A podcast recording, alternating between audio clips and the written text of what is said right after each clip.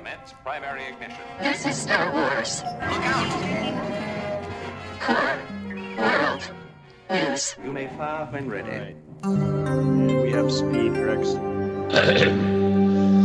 From the bright center of the galaxy, I'm Grex Kondak, and you're listening to Core World News, your whole-night news show for in-depth coverage and analysis of the latest stories around the galaxy.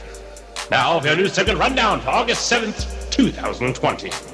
Kyber Crystal Comics Corner.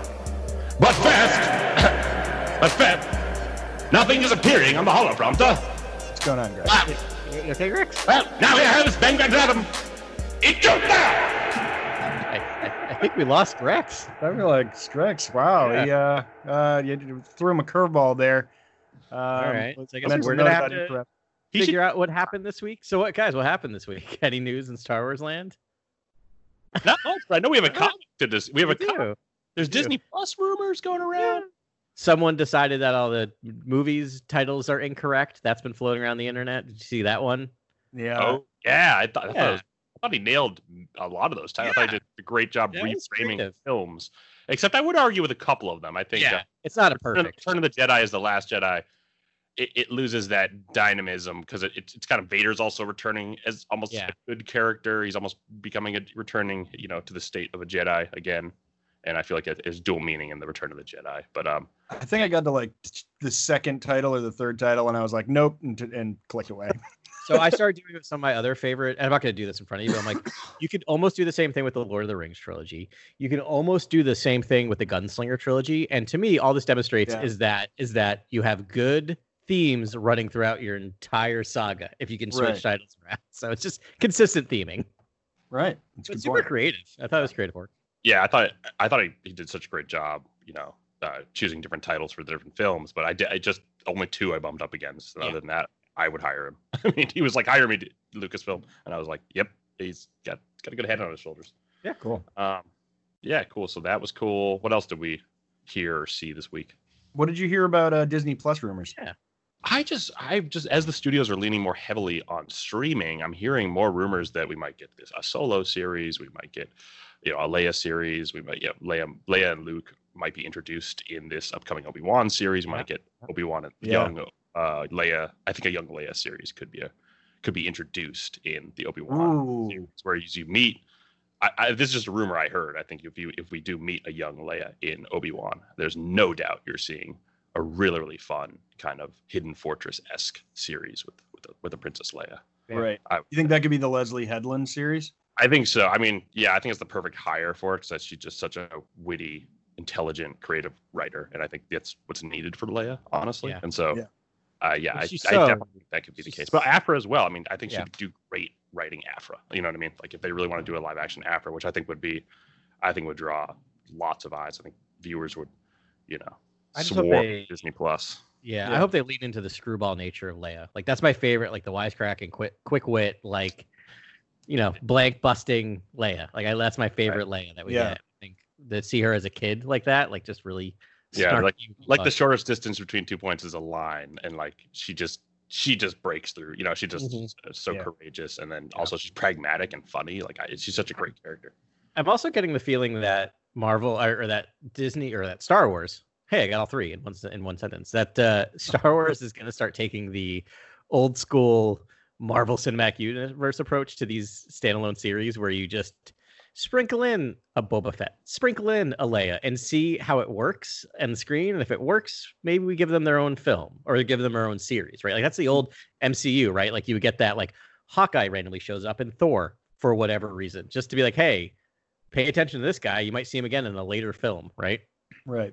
Yeah, and I feel like there's so much there's so much ground you can explore with Leia. I think we in the um, Leia Princess of Alderaan. I think she's like I don't know 15 or 16 in that book, and then there's obviously in Rebels she appears, and she's in I think she's a teenager in that book as well. I think there's a fun movie you could do where she's a bit younger and she's kind of exploring you know uh, diplomacy and, and politics for the very first time and maybe a journey across the galaxy like i totally think there's a really fun adventure in there that no one's really covered yet Yeah, Yeah, there's definitely some time in and around. I loved that book. It was very good. And she does have the most like badass quinceanera of all time. You like have to summon a mountain and you know That's right. recover the sword. And it's Right, the sword. Right. Yeah, yeah. I think that could be a big part of the series. Honestly, is her looking up at the sword and that imagery of like one day I will be this this hero, this to represent this bastion for peace and all this kind of Yeah. stuff. Yeah. Um, cool. So lots of rumors there, and obviously I would love a solo series. Like I would love. We talked about Lando. I think two two uh, recordings ago, and um, yeah, I would equally take a solo. Like I Yeah. love, I love Alden Ehrenreich as solo. I, I enjoyed Solo. It's not my favorite film, but I, I just thought the antics and the hijinks were great. Like I really loved. It it lends itself to a series. I feel like it could Yeah. be like it is. The the stakes are so low in Solo. Huh, look at that. Um, didn't even do it, Yeah. but now it's a thing. Um, which is one of my favorite things about the movie. I love that we get a low stakes Star Wars movie for once, and so that's perfect for a series where you just kind of have this character developing, right? It's also like a, establishes this tone for comedy that I think a lot of the films don't have access to, and I think I think Star Wars is particularly hilarious. Like I think the creature Yeah. design, I think everything, everything, the atmosphere of each you know, location, I think everything is just so vibrant and Yeah. I think a lot of the times you can draw really, there's really really funny encounters like mouse droid encounters or strange aliens you know like there's so many fun things you can do with that tone Which I think actually connects pretty close to the Mandalorian. Like the Mandalorian has that kind of same humor in the mm-hmm. background. All I can ever think of is the Kowakian monkey lizard in was the Yeah. episode one you just have one in a cage and the other one roasting God. on a spit. I had mixed feelings at first when I saw that but Yeah. They had a- now I think it's funny. Now I think Yeah. I thought everything was kind of gross at first, and then it was funny the set for the second Which is viewing. like which is Star Yeah. Wars. Star Which Wars is Star Wars. gross. Yeah, Star Wars They're- is disgusting. I forgot what they talked about that in gallery, uh, Favreau and Filoni about that scene. Yeah. And it was like I think Filoni wanted to do something else, but they were like, no, you can't do like that. Like I forgot what they wanted. If he was, oh, they they wanted him to be laughing at the the one on the spit. Oh, right. I think Filoni wanted him to be laughing at it, Yeah. and he's like, I feel like it's worse that he was crying. It, yeah. you know, they're like, oh, you can't have him laughing about that, but it would have been more It would have been better. in character for him Yeah. to be laughing the at him, being like, so- ah, you got roasted. Yeah, yeah. As opposed to like watching a person cry over losing a loved one and seeing his fate like Yeah, approaching. yeah. Yeah, it's Uh, that It seems was a really dark. heavy beat. Yeah. Yeah. Jeez. Uh, Sheesh. but yes, very funny. Solo would be great. I, I would love it if Lando came out first and they sort of peppered in some solo to the Lando series and then maybe spun it off. Or maybe they join up and it's then it turns into a you know both of them Why don't or it's just like like solos in the in the Lando series, you know, and he's there Yeah. kind of a regular character. Or make it like a like just maybe that's the way to do it is make the they keep calling it the Crimson Dawn series. I'm not a big fan of that because like but like the Rogues series or whatever you want to call it, Scoundrels. Call it Scoundrels. Scoundrels. And Yeah. then every season focuses on a different character with the other characters coming Well, through. man- So you almost have it like anthology series telling. So you have a season that's Lando, you have a season that's uh, uh, uh, Han, you have a season that's Chewie, you have a season that's Boba Fett or something like that, where you have all these characters Yeah. intersecting, but you're you're cha- you're chasing Bossk. one for most of it. Bossk, yeah. Right. Dengar. Am I Yeah. right? Would you say Sure. Underworld for a title? Underworld. Uh, yeah, I It seems like that's what George's plans Yeah. were is to create a show that did highlight a lot of the scoundrels and bounty hunters of the galaxy and and have this format to do it. But um yeah, I love that idea. I personally I would love a Lando show. Uh first and foremost. I think I think I just like you, Ben, I would I would like Lando first because I think you just have such star power in uh Donald Yeah. Glover and uh Yeah. yeah. I love Alden Alden Ehrenreich's portrayal of of Han as a like as a young Han Solo. I think he did a great job. It'd be funny, but I'm you know we could just have Lando be the vehicle. Uh, you know, I would love to see each of them get this series, just like Adam you know listed off. But if we could only have one, let's make it a Lando thing. But Agreed. have have Han Solo be in the Lando show. You know, Yeah. and then you still get his sense of humor and his bumbling, but the POV is sexier and funnier and like. You know, it has a. We can have that. I want a foreign film with 4-LOM and Zuckuss and just all Yeah. subtitles. yeah. Like real, like just real lean into like like like Yeah. Dutch or Netherland, like real like, like real like, yeah. yeah, talking about real like a esoteric and yeah. yeah. sweeping landscapes. They Yeah. have a really deep and complicated Yeah. relationship. Someone plays chess with death, you know, it'd be great. Uh, weirdly enough, that sort of did happen in The Force Awakens, or at least the frame. So, yeah. Seven Seal is definitely riffed on. Um, yes, yeah. uh, yeah, so there's a lot of rumors going around. I have a few, you know, my own kind of dream series that I would want. I would I I would want a Tie Fighter centric series like like Jody Yeah. Hazard's type comics or Alphabet Squadron, you know, something like that. Because I I think we get a lot of X wings and we get a lot of the X wing pilot storyline and characters within the films. It seems like a major component of the films to have your your X wing squadron be up, you know, be at least all have names and be explored to at least you know uh, some extent, and then. You don't really get a lot in the Tie Fighter pilots in, in the movies at all, and I, Oh, I think that's it's just cool. a- we could get a Valance series. I mean, hopefully, we're not doing like like Imperial Cadet. I, I wouldn't want Yeah. solo Imperial Cadet, although that would be a great that would be to explore in a solo series. Yeah. Yeah. So for solo, great, but I wouldn't want Imperial Cadet. I was thinking something closer to Alphabet Squadron, what we see there uh, with Shadow Wing, and um, Yeah. but not Shadow Wing, something different, something new, something fresh. And I would do the story of that that kind of elite group that's sent to find Exegol and those starfighter pilots, and you know, kind of yeah. And you That's had a bit of that with the s- Battlestar Galactica reboot. Like, you know, I don't want it to be exactly the same, but you have that feeling, that military feeling. You have squadrons, and that show is 15 years old at this point. Is that right? That math makes me sad if that's right. At least 10 years. Right. It's it's but and even I we did a rewatch of that recently, and the the effects hold up. Like you can do starfighter battles, and especially now that you have Disney bucks behind you. Like Mhm. I would I'd love that, and I think it would be able to do it on a on a budget. You know what? You could explore a new. That could be your vehicle to explore the rise of the First Order. If I Mm. mean, if you don't mind, I, I at first thought you were Yeah. talking about like, you know, real original trilogy, but if you had them like Lieutenant Von Reg and like they Well, got the interesting tie pilots, and you could sort of have them. I don't know if No, I don't know how you feel about that era, but I do love that character. Um, yeah, you could Yeah. definitely do that. But I, I I looked at the timeline that I think Pablo Hidalgo created for the visual dictionary, um, the new one for Rise of Skywalker, and uh, there was a point in time where Palpatine was Mm. searching for relics and temples just after he assumed control of the galaxy, and it was kind of like, who were the people out there searching for him? Ooh. Who was Yeah. that team? And that's and I initially called the project Crimson Wing because I thought they would obviously the crimson color scheme. All the armor seems to be flecked with crimson. Whoever so Right. whoever's associated with the Sith, and so I was thinking Crimson Wing. Then I think Prove Proven Ring Wing might be a good title. And then I was like, no, this needs to be very commercial and easy to understand. And then I came down to the title Dark Legacy. Because Dark Legacy makes perfect sense to me. It's going to find the the homeworld of the Sith. It's Right. going to find the bloodline of the Sith. It's going to find all the the history of the Sith, really. And so I, I called it Dark Legacy just for that that idea, that being a central premise. I love that, and, and not to get you know too commercial about it, but it also gives you because of the timing and the content and the and the topics, it allows you for Darth Vader to pop in ever so often, Doctor Aphra to pop in, some of the bounty hunters, right? You can get some of these known characters in, you know, without without you know doing too much with it, but you can have this like. And so I loved about Rebels is like they used Vader in that in that show sparingly, right? And when the he popped up, amazing. oof, Uh, yeah. oof, so good. Yeah, that's the way he should be used in other series. It's Mhm. it hits you with it when you least expect it. It's just like bang, Vader comes Yeah. through. You're like, oh, and they can do that forever. You know, as long as they want to operate within this timeline. right?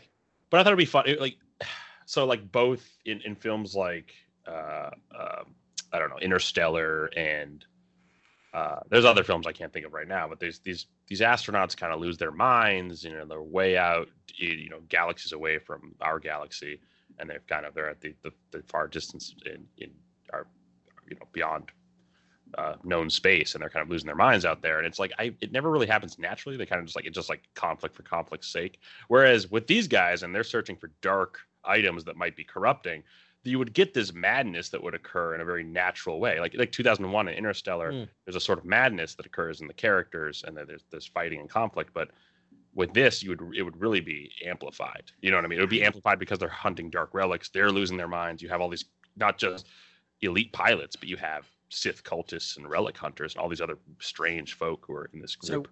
I love this, and I'm actually starting to move away from the Tie Fighter part of it. I'm kind of like, let's do two series. Let's do the Tie Fighter series, and let's do this Dark Relic Hunting series because you know, like they're they're trying to pitch um, Doctor Strange and the Multiverse of Madness as Marvel's first horror film, Right. right? Maybe this is Star Wars' first horror series, right? Correct. Not like not like real horror, but horror elements to it. Really, this idea of like Yeah. space madness, like make it uh make it a Event Horizon. Maybe not go that extreme. Yeah, it's it's like- almost Event Horizon to an extent. Yeah. space Where madness Or Pitch Black was that the um as a Vin the- Diesel. the Vin Diesel one? Yeah. I mean, the other thing that could occur in that is um, informed by the latest book we read, that um, uh, Shadowfall. Yeah. And um, when we have Yrica Quell on that moon, she's confronted. You know, she to save her life, she needs to get into a Sith temple, and it like pretty much drives her mad or drives her sane, depending on which way you look at it and or how it plays out. But that could also, you know, again add to that horror element, and then um, add to the sort of descent into dark madness, which would be really fun and adult. And I got some great names in here too. I generated a few names for the, the guys, these cultists and people like that. Let's do it. And uh, Argel Forsyth was a name I made up. nice A four. Pendle, Pendle Elok, Yeah. Gore Mevrog, and and Dirin Tashu, who's a relative to Yupe. To I you. how- Oh, yeah, nice. so it's just some fun names. I felt like they were kind of eerie, spooky names. I don't know if you guys thought they're good. Those are not. great. I don't. I just I get knocked out by those. Argle. However you come up with names because everyone's like my name's like Bob and Jim and like it's real bad. You got to Uh, Star Warsify it and just kind of yeah. shake it up, and I don't know, try to find a couple references that you can sneak in there. Um, I would hate that when I would play like Star Wars games. I could never come up with my own name, so I'd have to hit the random name generator about like fifty times, like to get to my my Star Wars Galaxies w- Jedi Wookiee name, who I can't remember what his name is because it was just a bunch of consonants. Like I literally was, I was there for half an hour just hitting refresh, refresh. Give me a new one. Give me a new one. Did you play a Wookiee in that in Yeah, I Galaxy? played Wookiee Bounty Hunter that eventually started to go down the Jedi path. yeah. The Wookiee Bounty Hunter is my favorite thing in the world. Oh, I just Incredible. I also found out that you can still play that game. They have servers that are still up. I just need a PC and a copy of the disc. That might be hard to find the disc, Yeah. physical media. I don't know. Yeah. You should add a drawer groff to that one too. Drawer. Oh, okay, I'll add it. You. You may or may not be a real person. Well, actually, I have all the Tie pilots. All the elite pilots are, are unnamed. So I was thinking one of you guys could handle that. I know right, you cool. like pilots. I know you like pilots, Ben. Yeah, sure do. Well, uh, I'll, I'll stash drawer groff for later. There you go. Um, yeah, I mean, have you have you guys heard any other rumors about Disney Plus? Anything? Not really, other than the solo is that they, I guess, um, what's his name? Ron Howard had an interview and just basically said there's no plans for a solo two, but like no blank. Like, yeah, I think we all kind of knew that, but I don't think anyone's expecting a movie if we have any more Right. solo stuff. So I think that was kind of decry that was kind of put on the internet as like, well, that's it. That's the final nail in the coffin. And I'm like, A, if there's a sequel, I don't think they're bringing back Ron Howard to direct. Nothing against Ron Howard. I just don't think I think he came in as a as a save just to save that that production. And so I don't think he'd be in the loop about that necessarily. And B, I don't think anyone was expecting a movie sequel for these characters. Yeah. So it was I- kind of a non-news news to me. Well, I th- you know what would have been I think would have been strong for Solo is if Qi'ra betrayed Maul and took him out, and you you have her take the top chair in Crimson in Crimson Dawn, Yeah. and I feel like a lot of people will get on board for that show. Like, Yeah. a lot of people. I think Maul kind of, I, I for me, it took me out of the movie a little bit. Whereas if Uh-huh. Qi'ra was a mainstay character and above Maul in the the criminal hier- hierarchy, I think that would draw a lot of interest from me personally. I don't know about other people, but I feel like. Uh, Yeah. Incredible actress uh, and just an incredible role, incredible character. No. See that series. I was like, I'd love that because I my, my Game of Thrones. I'm like, yeah, it'd be like Cersei Lannister, and I'm like, or it'd be like the character she played, Daenerys Targaryen, and then we get not to you know spoilers to the end of Game of Thrones, but then do we get this another part where we're kind of like really we're doing this with that same character where she just goes evil? bad Queen. Yeah. What Whatever if she's like trying to get better though? Like, what if she's bad Yeah. and then like is trying to like has this sort of virtuous person at the top of a crim- criminal enterprise? Yeah. That's maybe kinda trying to do some good in the galaxy, or like you know, I don't know. She'd trying be to navigate navigate the nuances of this, the whole thing, right? Like Yeah. trying to use it, trying to use evil for good or something like that would be interesting. right rather than Yeah. follow the whole trope where it's like, oh, she was a good person but got you know was Add with forced into this life of crime or whatever, and like was mentored. Like suddenly she's just she's a good person that was that found a way to obtain power or was given power because like maybe Maul gets like I don't know does does he leave Crimson Dawn and then goes to Malachor and that's when they I they don't think we the know. I don't think. I honestly don't think we know how he leaves. I don't think they've explored that, that, but that's my thought. And I think that's I think we've talked about it in a previous episode. Like that might be the series. I think Grant, you Yeah. pitched it for the Lando series, maybe, where this is like that's part of the part of that plot is basically him getting overthrown and, and getting Yeah. stranded on Malachor. Yeah, Yeah. That could be it. And Lando could help out Qi'ra and be like, listen, I can help you get rid of this guy. But then she holds on to power and he's like, yeah. Yeah. And then Yeah, what yeah. does that mean? You know? Do we Uh, know how he got Cloud City? That's uh no, we don't. Maybe that's We part of it. Maybe that's part of the deal is that she trades him, like he helps to get like that'd be fascinating, Well- right? Like that's yeah.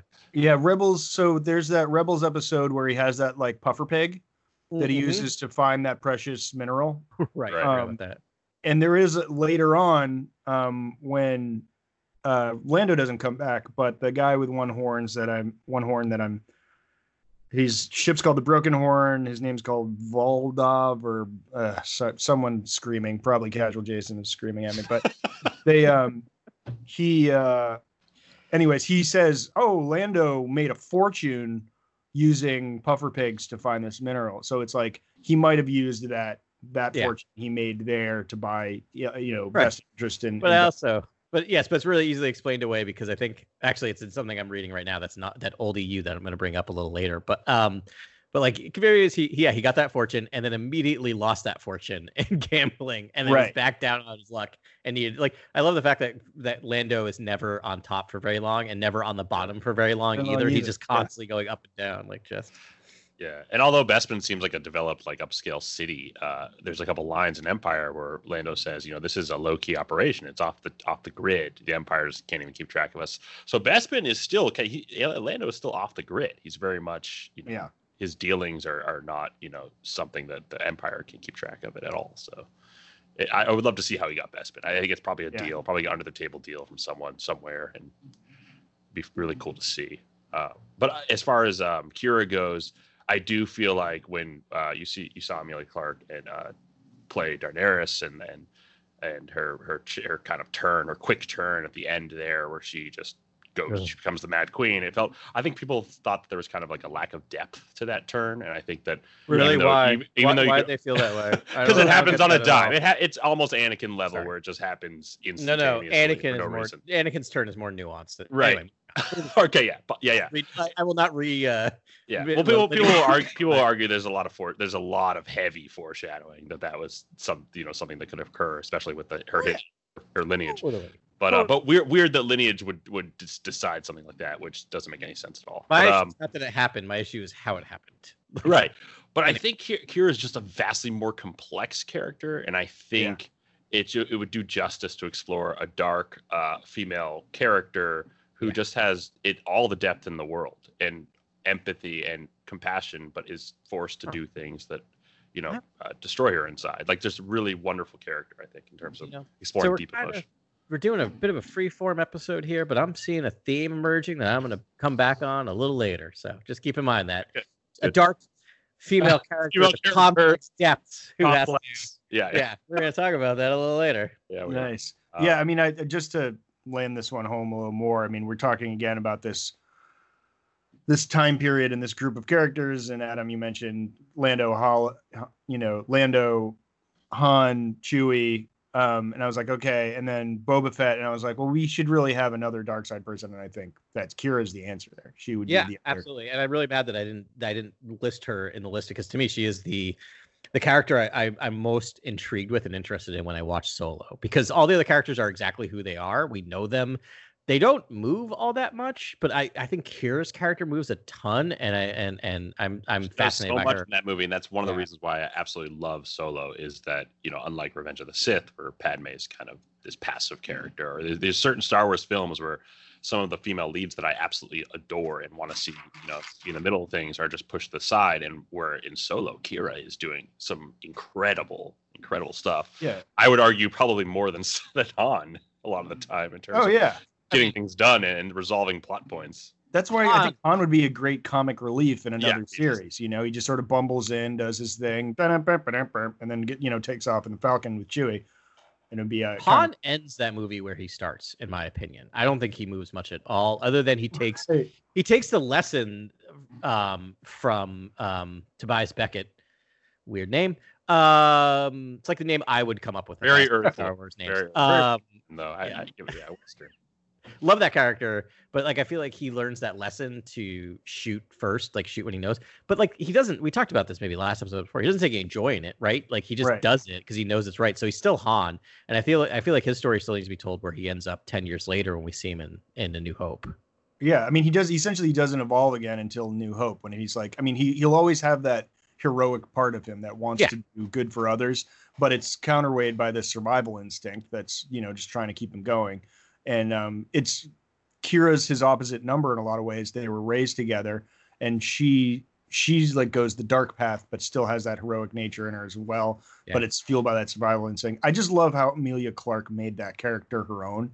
Yes. Um, I, I I like Qi'ra way more than I did Daenerys. Um, and Daenerys is a super complicated character, and she played it beautifully. But there's something about that Qi'ra character that's just so Emilia Clarke. It's like her elegance and her like compassion, and it just it's like this throwback '50s, like all that like new century or you know new um mid-century modern sort of Right.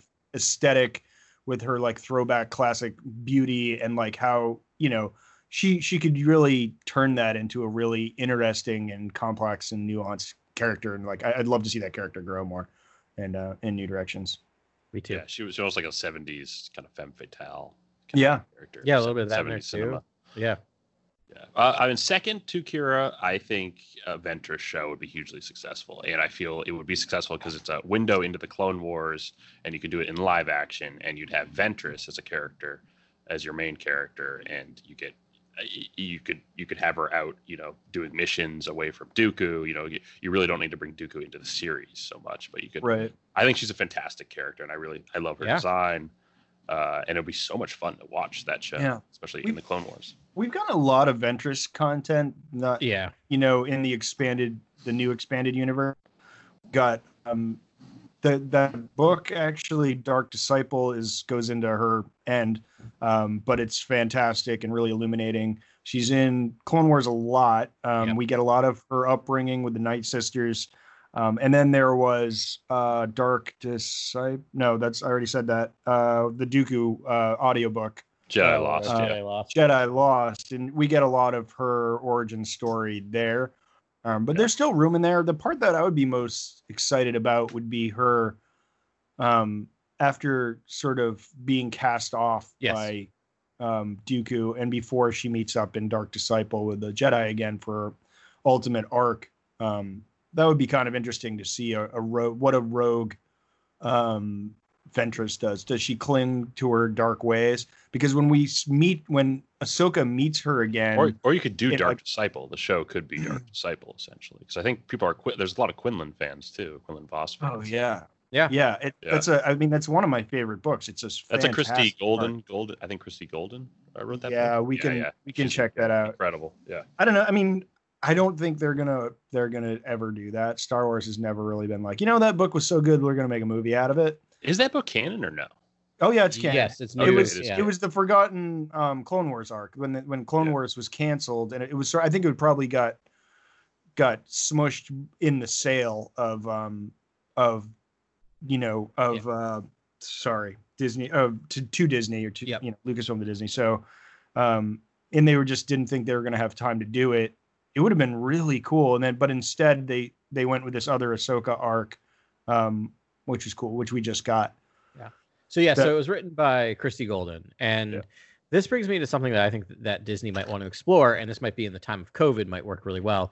We are getting a Bad Batch um, cartoon series. Oh yeah. Um, one of my favorite things. Uh, so I don't. I keep. I, feel like I keep bringing up uh, movie franchises, and TV franchises that disappointed me. I'm not trying to do that on purpose. I swear. But like we could look You're at the just DC generally disappointed by this. I, yeah, other than Star Wars, pretty much, uh, and Marvel, like Marvel and I was Wars. just on Letterboxd, guys. There's not a lot of great movies that I could put in my lists, and I, I've I've got Yeah. them all. I've, uh, Yeah. There's like 150 movies that I absolutely love, and then I Yeah, look at that's everything else. probably close to me too. Um, so, but like, so the more you know, say what you want about the you know DC movies, they're you know scattershot. They don't really have a whatever. But one Yeah. thing that DC has done really, really well are the animated movies. The animated DC movies are really, really, really good. And I'm like, Marvel, or, or or Star Wars might want to consider doing that. Like actually, and most of those are based on comic book arcs. So why not animate some of these comic book arcs, animate some of these novels, put them out as like direct to Disney Plus, standalone hour and a half, two hour movies. Let me Uh, see Damien. Let me see the da- animated uh, Yeah. anime animation style uh Damien Palpatine sort of series where it's like his rise from childhood on child on Naboo Mhm. to killing his own family to like Yeah. embracing the dark And- side to being this like just you know the devil incarnate. and that's what I like about the DC movies too is they do play around with animation styles and and and you know so I think that'd be such a great thing to do and we don't never do get it though. I just know you. I'll know you'll never get it. It will. We'll. We'll. We will never see that series. I mean, that's just so. Palpatine's youth is so, uh, you know, R-rated in my opinion. Like it's just Yeah. a lot of what happens in his life. yeah, he slaughters so his family, lies, cheats, and slaughters his steals family. his way to the top. Yeah. Yeah. But I feel like you can get away with it in anime because you can do like you can do it stylized and cut away. That's what I'm just- talking about. yeah. Yeah. It would have to be this anime style, this Kill Bill style. But Yeah. um, and Just like oh, from God.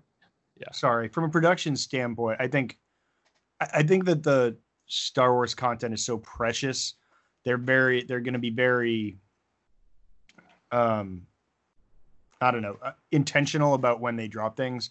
Like Marvel, that's just like let's just throw a bunch of stories out and get them out there, and Spider Verse and the whole nine, and they have so many characters. They're just like they're not afraid to oversaturate with Marvel, but I think they Yeah. are. But it would be a good way to get those stories out, like you know your 4-LOM and Zuckuss story. You know, I was I was worried when you were saying that. I'm like, I I, want to see that movie, that. but I want to see that movie before I die. You know, yeah.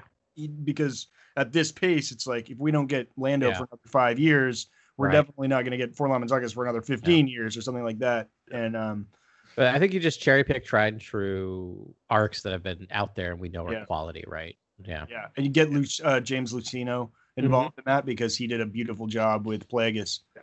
Yeah. And you have the template right in Kill Bill. There's O-Ren Ishii's essentially an, an origin story when you see those those kind of animated scenes. Yeah, I'm surprised we I'm, haven't I'm seen talking more about a Palpatine origin in general, but um, uh, there's something else I was going to say here. Um, I don't think you're going to get any mature. I think the most mature Star Wars is ever going to be is in the comics. I think that the comics are just metal AF right now. I love how metal the comics get, like when it comes to the Star Wars storytelling. Whereas like a lot of the shows and, and the movies really don't don't create those moments of, of really intense violence and, and really intense set piece moments that are like uh, basically life or death situations that are constant in the comics that are Yeah. really really really impressive and i think dark a lot of the times very Right. dark We're gonna talk about it in a couple minutes, but even the the opening scene of the new Star Wars main run is not something you would ever see in a Star Wars co- Never. in movie. Never. Yeah. All right. This- yeah this is the sort of yeah that's the sort of uh, like you know the tone and the uh the kind of uh, mature I feel like they could though, because it's a pretty short jump from Cassian Andor, you know, It's true. blowing away his um his informant, or Yeah. like I mean, there's an, a limb hacked off in pretty much every movie.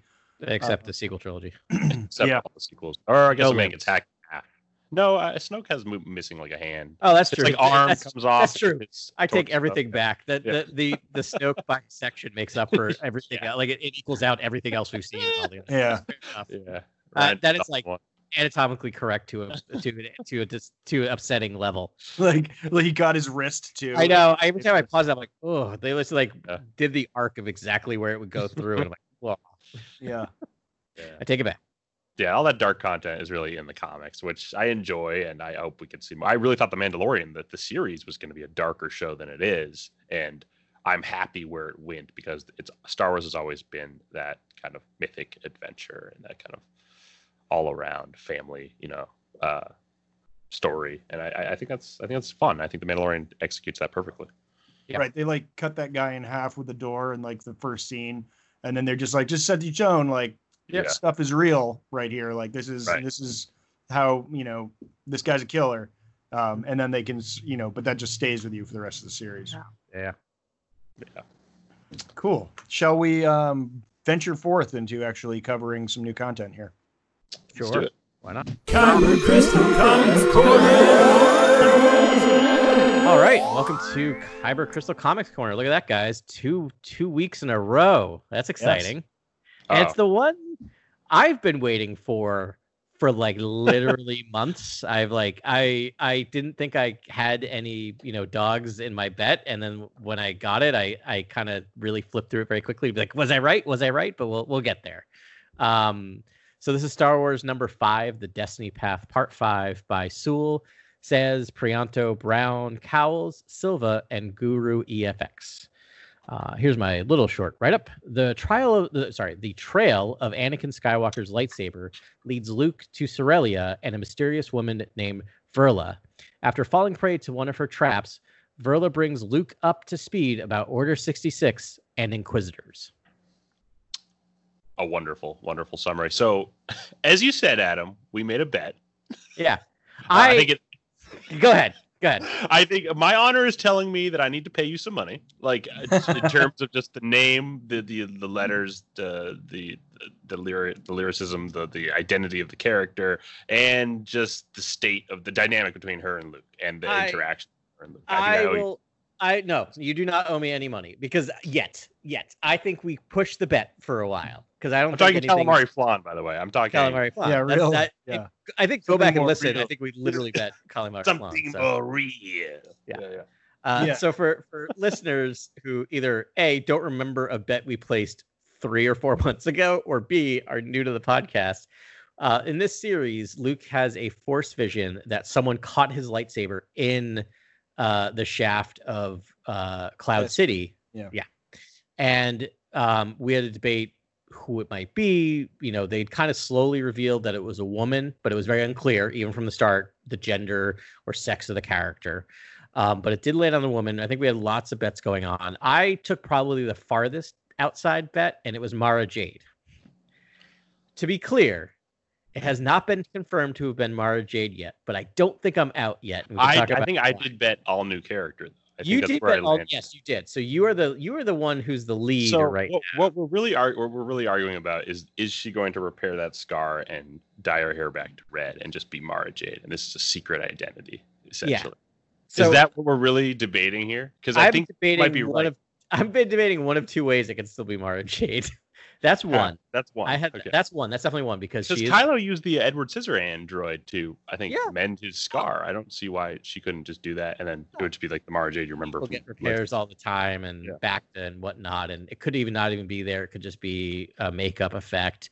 Um, It could her be, she could just peel it right off Yeah, like Tom exactly. Cruise or something. She is the emperor's hand at this point, right? So so she would be working undercover for the empire. And this is a great story she's selling because it's Yep. the the story on the you know Obi Wan's and Yoda's side. I'm also not convinced that that we've ne- we don't actually get confirmation in this episode that Verla is the person who caught the lightsaber. We don't see the lightsaber. We don't see her Again, the gloves was- are still uh, mysterious. We uh, Yes. the, the character is wearing gloves in the flashback. So- she she doesn't seem. she to wasn't wearing gloves, and she was doing some serious fishing too, which you would think that would, you know, warrant gloves, work gloves yeah, while you're yeah. fishing. I think we are falling prey to a to a mystery writer's trap, which is reading into things that are not present in the text. What? We would There's- never ever do that. There's nothing here that confirms that Verla is the woman in Luke's vision, other than that something in his vision told him to come to this planet, Right, which is an awesome planet known as right? Which is amazing, and could just be steps along the way to answer this question, right? Um, I think I mean it would be a pretty crazy misdirect if she was like, "What lightsaber?" and then like he's like, "Oh, sorry, my bad. I'll see you later." yeah, true. It would take some deft writing. yeah, to sort of do it and make it an important Yeah. thing. I mean, she is about the right height, is wearing the same cloak pretty much as Yep. we see in Yep. the earlier episodes. Yeah. Um, Do you have a- the earlier issue nearby? Do she any is of a you have force sensitive too, also. So Yeah, you guys keep talking. I think I have that issue. I have it on my phone here or my iPad. yeah, I mean, I don't know. It, it would be interesting. I, I'm sort of at this point betting that it might be you both might be right, where she could be the Emperor's hand and be the Mara Jade character, but she's been sort of rewritten in as Verla instead of Mara. And so she's slightly di- different. So it's like, well, there th- those legends stories have some truth to them, but she this Well, she- character will be reborn really as Verla and and could play a similar. Well, let's be let's be fair to Verla though. Right now, she's laying low on Sorelia. This, I guess, it's an outer rim world or mid rim world, and um, she's fit. She's a she's fishing. That's the job. That's the what she's doing to survive is fishing, and then uh, laying low a lot like Luke, really. And then she seems like a survivor of the Jedi Purge. Like that's Right. what she seems like when we meet her. That's face value. She seems like that. She's telling the story of the Jedi Purge. She's talking about the Inquisitors. She's introducing the history, galactic history to Luke that I don't think was explained in depth from by Yoda or Obi Wan, and I think that's that's why Return that's why Return of the Jedi Luke is so all knowing. He he's been told all this information. Soule Charles Soule understands that, and now he's giving that that he's giving all that information to Luke through this wonderful new character that seems like a survivor of the Jedi Purge, seems like a Jedi, and she seems good to me. She seems like a good character, and Yeah. I think she's doing the right thing and kind of ending this. She, I think she's trying to save the galaxy in what she does in this issue, and it's incredible. And I think she's a Jedi. I think she's a Jedi survivor, but I think secretly she's Mara Jade, and she's the Emperor's hand, and she's spinning this yarn, and Yeah. Luke's I- following the trail. I do not have the comic. I have ep- I have issue one, and I think she popped up in issue two in the flashback, and that was that was during COVID time. So it's sitting at my. I got to get over to my local comic shop and pick up my comics. All right, I'm listening. You guys keep talking. I think I have it. I I'm So sure I- I, have it digital if you two want. I do as well, probably somewhere. But um, I, you know, I um really was thrown for a second to hear hmm. someone use words like Order 66 and Inquisitors in Luke's Yeah. presence. But I like it. Like I was okay with it. No, it took me a it second. was a huge reveal. I mean, that was Yeah. hugely important that like she's the one that's teaching, you know, Luke about this. Really, like I was like, wait, does he not know this? And and he doesn't, right? Obi Wan never really explained No. in detail. No. It was just like, it- oh, they were wiped out. But like, this is the nuts and bolts inside baseball for like how the you know and maybe I can slip this in. Maybe Grant won't hear me, but I think it actually connects to the Last Jedi quite well, right? Because we actually get Luke name checking Darth Sidious in the Last Jedi, which to me is always a Mm. weird moment, which I love, and I think this Yeah. helps to kind of connect all of that a little bit to be like, no, Luke knew a lot of what happened. Like he knew the history of the Jedi. He may not have known Right. all the Who teaching. told all the him that history? It's Verla seems to be Yeah. telling him that history. Yeah. history. But it'd be interesting if she is the one with the lightsaber. We know Luke doesn't get it back, right? Until you know Last Jedi. Um, Right. But we do we know that Maz Kanata gets it, and so Yes. maybe Verla has a connection to Maz, and um, so that that could be an interesting thing. Grant Yeah, has Yeah, turn off hood is his- yeah, his- it's exactly that hood. It's exactly that hood. Yeah. Um, she's just wearing black gloves.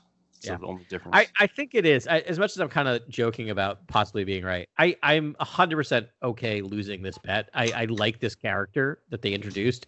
And part of me loves when they, a big part of me loves, and we've talked before, when they expand the galaxy, right? So, I mean, technically, Mara Jade would be an expansion of the galaxy since she's not in the new canon. But there's no reason not to have this character, right? There, there are plenty of, um, I think there are plenty of younglings and Padawans, wander, lost Padawans and Pad- Yeah. younglings wander, wandering around the galaxy trying to just stay undercover. And I like that Luke's bumping into them. Yeah, I like when anyone bumps into them. This is we've talked about this a lot a lot the past few weeks as you know possibly the um, Bad Batch series is they're going to under uncover more of these sort of lost Jedi and help squirrel them away or something, uh, which would be cool. But yeah, I, I love Jedi. I love different Jedi. I like their various relationships with the Force and different points of view, other than just our our main characters. Um, so yeah, the more the merrier. But I I don't know. It's probably just because you two have planted the Mara Jade seed in my brain. But um, it would be interesting. I don't know. It's it's like every time Luke runs into a female force sensitive, we're- like Mara Jade, and Yeah. he's he, I mean he already he ran into one this series already, right? That like random rogue, um, lightly force adept Yeah. Uh, that helped him earlier, like a couple issues before when he was yeah, right. The end of the last Oh, that was the, the end of the last run. Yeah. Correct. I think she's interacted with Vader as well because when she sees Oh, yeah. Vader in this vision that she gets, Yeah. she uses the Force to look into Luke's mind. I also- sees Darth Vader. I also wonder if his she's not just an ex Inquisitor. Mm. Yeah, or, that's actually a really or good got take. pulled into that or was going to be brought into the Inquisitors because she Oh, seems and to maybe she know. or survived Yeah. that harrowing, you know, experience of Yeah. the, the Inquisitor program. right. What Yeah. the Castle Inquisitorius? Yeah, the castle. Yeah, I mean, Right. she could know Cere Junda. She could know um, I mean, Cere's Padawan, fallen Padawan that I can't think of the name of now um, from that that game. But that could be her synergy there, and she's Yeah. just sort of. I mean, we she- see the seventh sister, right? We see her in this. There's there's a there's a moment of her. That's the seventh sister, right? Is that the main bad guy in Fallen Order? That's right. The seventh sister. Yeah, she's Seven- in here. She's Seventh sister's there, but second sister is no. Second sister is the other one. Um, well, there's two of we the see two inquisitor. two of the three that we see in the game are in are are visually Oh, okay. represented in here, and then the Okay. Yeah. The, tril- the second sister is the main bad guy. second Yeah, sister. Second sister. I'm thinking of Seventh Okay. Seal. So now I have that in my brain. Uh, so you're saying this is a character. This character could be very similar to Trilla, or Yeah. uh, Trilla, thank you. Trilla Yeah. from um, Fallen Order. Yeah. That's uh, she's the, she's the second sister of the Inquis- Inquisitorius, and and then there's the ninth sister that you fight at some point. Right. And and I will say more, more about Verla. She makes it. She's like, she's like, you're very strong in the Force, maybe even stronger than me. I think is the line, which is like that's interesting. So she's powerful in the Force, not just like some adept. But she Yeah. also uses the Force power that Kylo uses excessively later on. She uses not the the Jedi mind trick to like push people; it's to pull, to like pull Yeah. memories from their brain. Um, that's a dark side Force ability right there. Yeah, that it's uses. a dark side ability. It's just weird that the memory she pulls is him losing the lightsaber. I guess that like it's just there's something weird going on with with with that. She said she could sense his like fear and she can sense Yeah. deception, and that was exactly what he was trying to hide from her. So maybe that was like up on the surface, you know, and she was able to grab it. That's true. That makes sense. Yeah, totally. Um, Now, did she buy it from? uh, She caught it when he dropped. She When caught his it, Hand got cut. well, that's a lot. They also returned to Cloud City. Remember in this? Yeah. comic? There's a lot. I one thing I'll always say, and this is still something I think we've talked about since the beginning of this vision, is that force visions aren't necessarily exact, right? They can be a little more metaphorical. So I feel it sometimes. So I'm still not 100 percent that and that she actually was there to catch it. That I don't know if this was some kind of force vision, just connecting her with Luke. So it might be that she he did see Luke. that- Like who knows? So so I'm not 100 percent that that that isn't just floating around in the you know the gas Tibanna gas clouds of Cloud City still.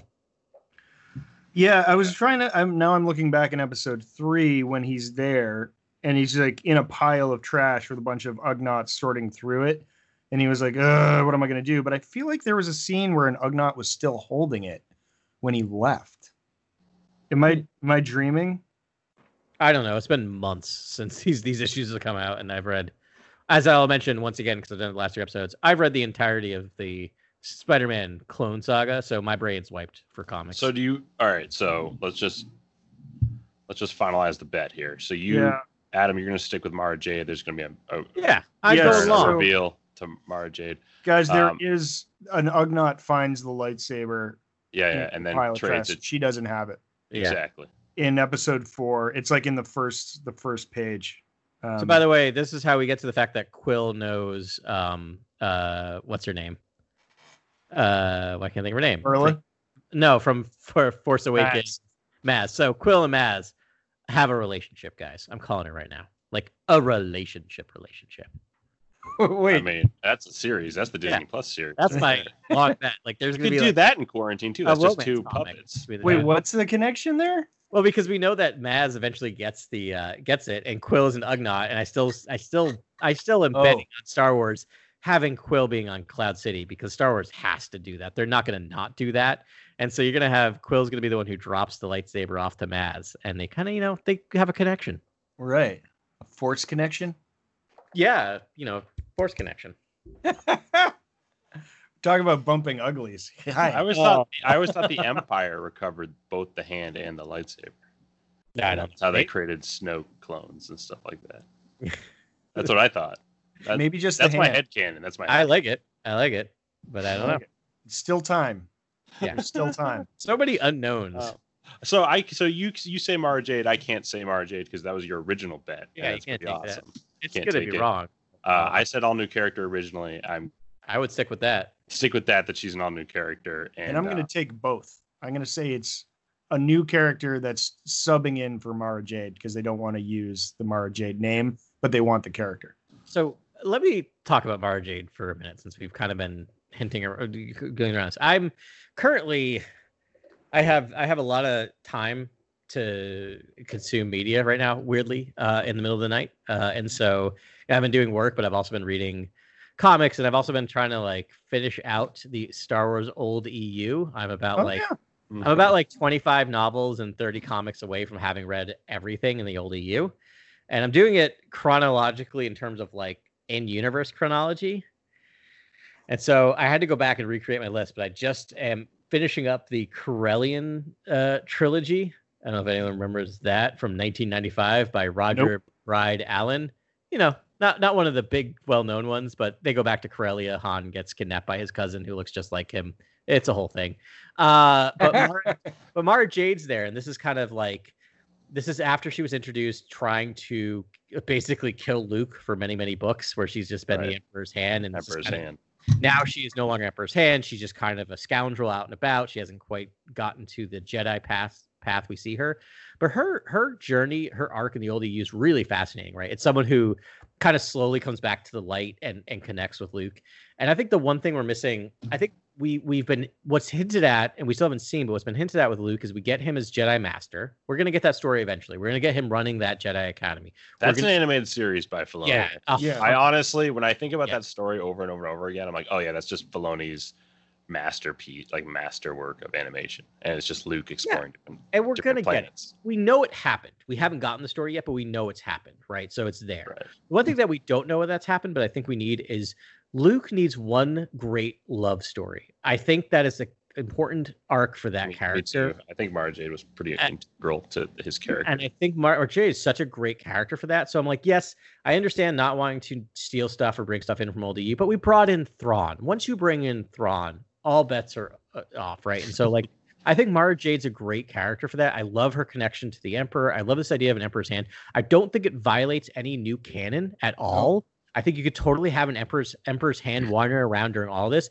I think it's such an interesting character. I, I I never was a huge fan of Mara Jade until I started reading these books, and now I kind of get why the why the old EU fans go nuts over her. I kind of wanted to be. I every time I approach her, I'm just like I, I hold my nose up in the air because I don't want to like fall for you know. I don't want to be like, oh, it's just the internet fans. But I'm like, it's a great character, and I think Yeah. she still fits in the new EU, and I think we're gonna get her eventually. And I, you know, I don't know if we need to have her interacting with Luke during the original trilogy, but we got 35 years to play around with her and Luke's relationship.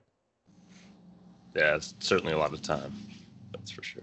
So that's my pitch for why this should be Mara Jade, or if not, we should need we need Mara Jade in some format. I think I still think an E. I think a Disney Plus series would be great to have a separate telling of what it was like to be the Emperor's hand through the original original trilogy, like interacting in the behind the scenes of all of these th- moments would be amazing.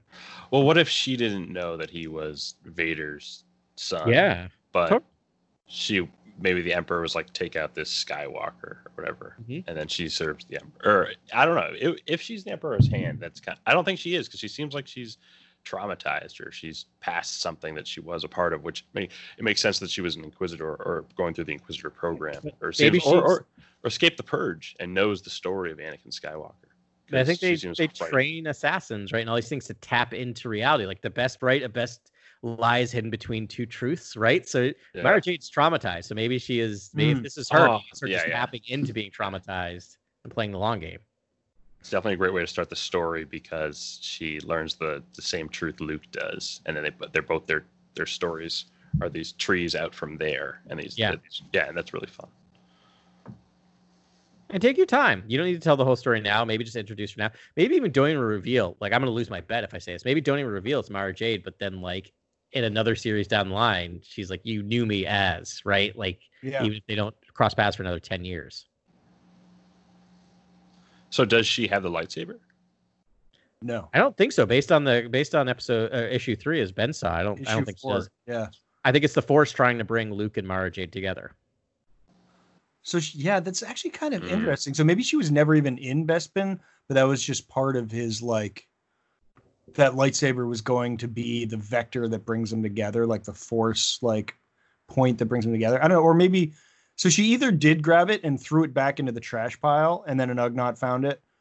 Um or I thought yeah, she just bought part of the it from the Ugnaught. I thought the Ugnaught had found it, and then she she bought it, or No, because it, it's traded. it's af- after he leaves the trash pile, you see an Ugnaught holding it. It's Mm. like the first panel of uh, issue four. Um, your first few panels of issue four, you can check it out and see it. I, that's that's the way I'm interpreting it right now. Hmm. Yeah. So yeah, I don't know. She could have been there and been like, I don't want this, you know. Right. But I don't know what she'd be doing on Bespin if she was is a fisher woman on, on Cerelia. Yeah, and trying to lay low, right? That seems to be Right. the big thing about this character. She doesn't want to be found out. Why would she go to, I don't know, the area where the Empire was looking for things? Like, yeah, something's up. Maybe that was her last mission as an inquisitor or something, and she escaped. You know, Mm. at that point. yeah, maybe she, maybe she. Oh, just because, just because she, she gra- Oh, wait, wait, wait, wait, wait. Just because she grabbed the lightsaber doesn't mean she has the lightsaber. Maybe she grabbed it, had a force vision, right? Yeah, Felt it, saw Luke's role in thro- overthrowing the Empire, had this moment of hope and inspiration, and then just threw the lightsaber away, and then left her life as an inquisitor. That's what Yeah. I think. That's that. That's I think that's the most likely story. Although I would like that she was a youngling that escaped. Uh, Yeah. Or not a youngling, but just a very young Padawan that maybe escaped, much like Caleb Dume, like something like where Yeah. she was very young and saw saw it all in this really horrific Yeah, manner, you know, and then she's still traumatized from that, and then that'd be a cool new character. I feel like that would be. because we got that with Tril- Trilla, Trilla from um, Fallen Order, you know, and Mhm. um, Cere Junda, and that that whole story was amazing, like bet- with those two, and I got that Inquisitor, and we got, went to the, the Castle Inquisitorius at the end of the game, and I feel like we been there, done that. I want this character to be just some new, from some other lineage, some other past that's just totally different. We haven't seen before. I'm I'm yeah, I love that. I'm liking this idea. To like be like, that's great, but I like my idea better. But um I'm really liking this idea that Luke's that the Anakin sky Anakin's lightsaber holds so much gravitas in it through like the the, the everything that the galaxy turns on. So it's not just like because we still have an answer of why does Rey, when Rey touches that lightsaber, why does she have a force vision? Because she's not a Skywalker, right? She just I think it's so imbued with the history of the Force and everything tilts on it that it's this powerful object that maybe anyone who's powerful in the Force who grabs it yeah, gets Has this, this- vision, yeah right? gets And so maybe she sees the vision from like this is where the lightsaber's been and this is where it's going, and I can't get in its way. I need to just leave it alone so it can get go on its path, right? To, You know, that's that's Mm, what they're. interesting. I, I think they are really trying to turn that lightsaber into Excalibur. It is right because It is. because she totally so Rey totally repairs it right in episode nine and uses it to finally destroy Palpatine. Yeah, So that that that journey of the lightsaber does is fulfilled. Maybe it's the only thing that's fulfilled in the story like arc where it's completely fulfilled. Like it destroys Palpatine, atomizes him, along with Ben's. No, who's other? Oh, along with um uh uh Leia's lightsaber. Leia's lightsaber. Yeah, Yeah. Guys, episode nine's kind of great. So Luke and Leia's lightsaber are both what actually destroy, or Luke or Leia's and and Anakin's lightsaber are what actually destroys Palpatine, right? yeah. That's beautiful. Yeah, that's right. it is quite beautiful. That film, that film has very like incredible There's moments. I think, uh, honestly, I think are the hard the. Harrison Ford and Adam Driver uh, scene, uh, the the Han Solo and, and Ben Yeah. Solo scene is, I think the mo- I think the most touching and well acted scene in all of Star Wars, and I'll just say that. I think it's just incredible. Like, uh, it, some of the highest highs wow. and some of the lowest lows. I will. yeah, say. the highs are very high in that. yeah, they're movie. very very high. They're Yeah, pri- I a mean, the- prime moments in that film. Those Uh, five, like the five minutes, Oof. like on for, like yeah, you know, like it's rough. or some of my Seeing it on the third that- time when we saw it Yeah. three times in a row, I was weeping. I think just the oh entire movie. God, just Yeah. Chewie. Oh man. Well, yeah, really from Chewie, but like I mean, that's when it starts getting really heavy. But the mostly the the Ben Solo minutes Oh, at the end Yeah. are my favorite minutes in definitely the whole sequel trilogy. I mean, even though every time I see Chewie, we're home, I cry. Like I still Yeah, to this day it's I've seen it a hundred times, and it's still hits me just It's like right magic I, in the feels. beginning of the? Last It- Jedi, when uh, she the the bomber scene, I always cry in that. That's scene. good too. Like the Chewie we're home, I cry from a meta standpoint of like we are Yes. home, right? And so I love that from from its commentary of like what that movie is doing. But like the Ben Solo stuff, I cry just because it's amazing storytelling, right? Like you're just Yeah. engrossed in that moment. You're not thinking about what it means externally to Star Wars. You're thinking what it means internally to that entire galaxy. Yeah. Yeah, definitely. And then I just I love that Ben Solo in his natural state is way more like Han Solo than he is like Leia. Which I mean, you get it. Is he's like more of a rogue and whatever, but uh, but he's such a good Han. He he does such a good Han Solo that it's it's so fun. Um, I I could use another twenty hours of Ben Solo, but unfortunately, that's that's all we're gonna get. Yeah. Well, maybe we'll get a Force Ghost Ben Solo wandering around at some point. Oh yeah, yeah. Force Ghost Ben Solo would be awesome, and he's just like a snarky like swashbuckler, Yeah. you know, Force Ghost, but like still kind of wise from what he's doing. Like that, I yeah, I'd be in on that. That's definitely part of our uh, pitch for the I sequel trilogy. It's the sequel to the sequel trilogy. since we're oh, just Ghost off- Dad. Ghost yeah, Dad, Ghost yeah. Dad. Since we're the off, Ghost Dad theory. we can't. By the way, we can't talk about Ghost Dad anymore. Yeah, we uh, can- it was controversial. It's not It's allowed. too good. No, Ghost Dad's been canceled. It's a it's a film starring. Oh, you mean Bill that, Cosby. that Ghost but uh, Dad. Oh, I was yeah, thinking- yeah, yeah, I was trying to make a subtle Bill Cosby We'll go- yeah. without mentioning Bill Cosby. But anyway, moving on. Um, since we're totally off the rails, I just want to talk for a second about the fact that Han Solo shows up in Episode Nine and how I think on many episodes we were talking about there were rumors there would be a Force Ghost Han. Remember that was a rumor that was around for. Oh, I, yeah. I, I always I had this one clear vision. I had this. I always thought. uh I thought Kylo was going to get marooned on Ahch-To. I thought he was going to get left there at Yeah. the end of the Last Yeah, Jedi and have to just deal with his inner demons because that seems to be the central like part of his conflict, which is like just dealing with like the light and dark, just spinning and uh, churning inside him, and uh, and just dealing with and having the caretakers be there, and he's not going to hurt them because he's just like, why would I hurt them? It makes no sense. And then make a fire, and then I thought Ghost Han would appear, and then I thought the Falcon would come out just after that. The the smoke, a, a gust of wind would pull the smoke away. The the Falcon would be rotating and landing and picking him up for like Yeah. the next movie, and he would be Yeah. a hero in the next Yeah. in the last film. I always thought that was what you would do with films. that far away. Just the, the the timeline was very compacted. yeah, Um, but I'll say, like, I remember every time we heard that rumor, I was so adamant, like, no, do not do that, do not do that. And the second, but the second you have him as like a ghost or maybe just a vision by by Yeah. like Like, I yeah, I well, went from yeah. hating the possibility of that to that being one of my favorite moments in Star Wars and crying like a baby every time I see it. Like that is to me, it's amazing how much of it like just doing a slight turn on that. Like, don't make him blue and shiny, don't make him a force ghost, but you just make it like subtle and it's in. Oh god, it's Yeah. it just oh yeah. That's all. I love that Luke is flipping around and and you know his acrobatics in this comic. Uh, yeah. it- it's Oh, like that's right. you know because it takes place after Empire and he was just training with Yoda and so you're seeing him use all those skills and it's just super fun to see that and I was like oh I realized there's one thing I love is just like Luke and Bespin attire just flipping around. I just love Yeah. that. Like look, it's so cool. Although I don't think that's what he's wearing in this issue, but it was good. It's pretty amazing. You know, we're right in the middle of the new run of comics, and they're all post Empire. And I really was shocked they were going to do that because we have like no Han Solo comics. We have no Han Solo showing up in any comics for the foreseeable future.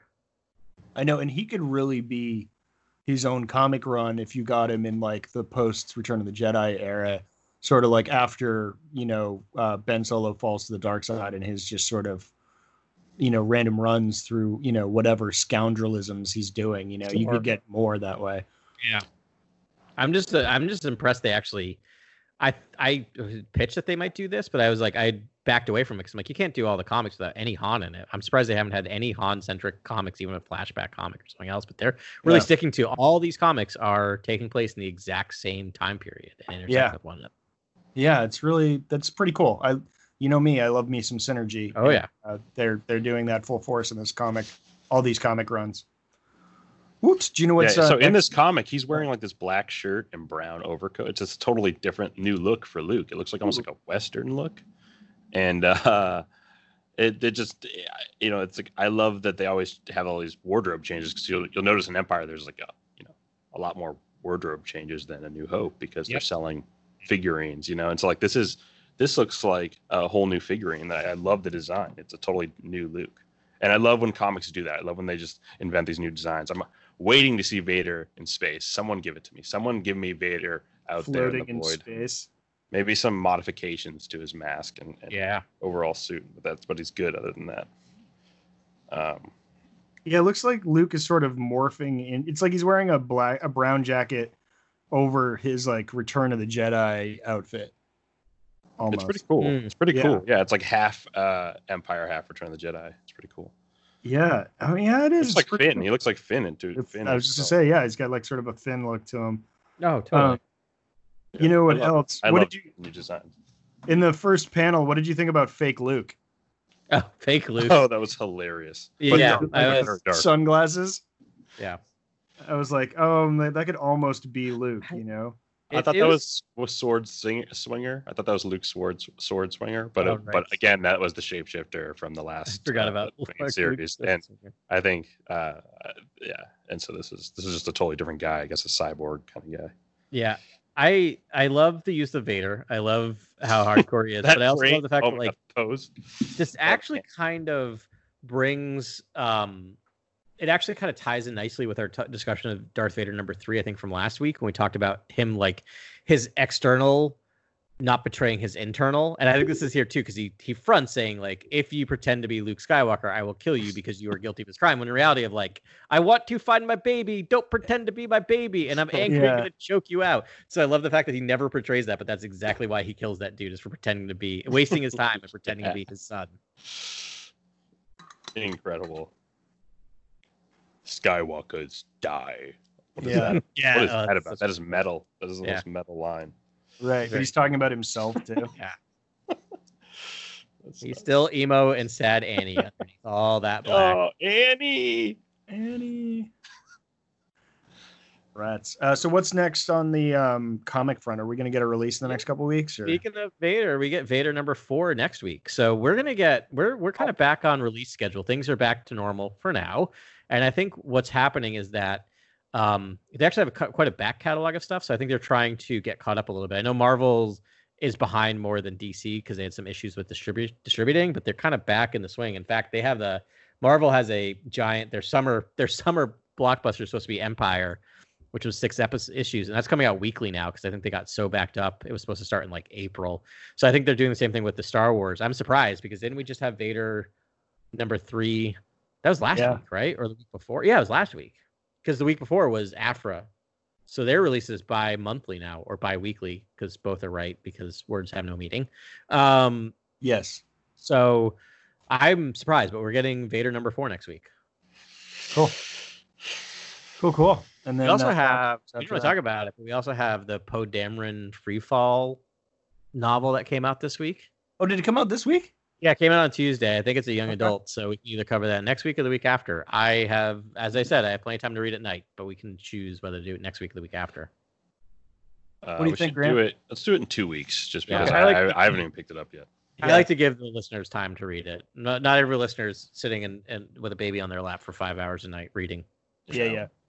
Let's do two weeks, and then um, so yeah, two weeks you can plan if you want to. Uh, if you're listening and you want to read along, or um, you know, have a proper um, debrief with us, um, go for it. Let's uh, start reading it whenever you can, and then um, yeah, feel free to hit us up on our Discord server uh, to talk about it in uh, reading Rathtar, um, and you know we'll go through it.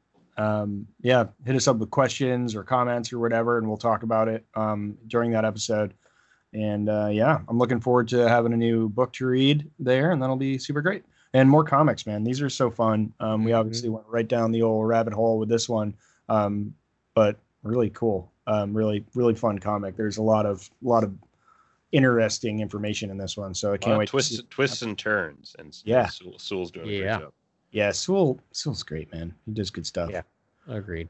Um, all right, cool. Well, uh, thanks everyone for listening to us this week at uh, Core World News, and um, we can't wait to talk to you next week as well. So take care, and may the force be with you.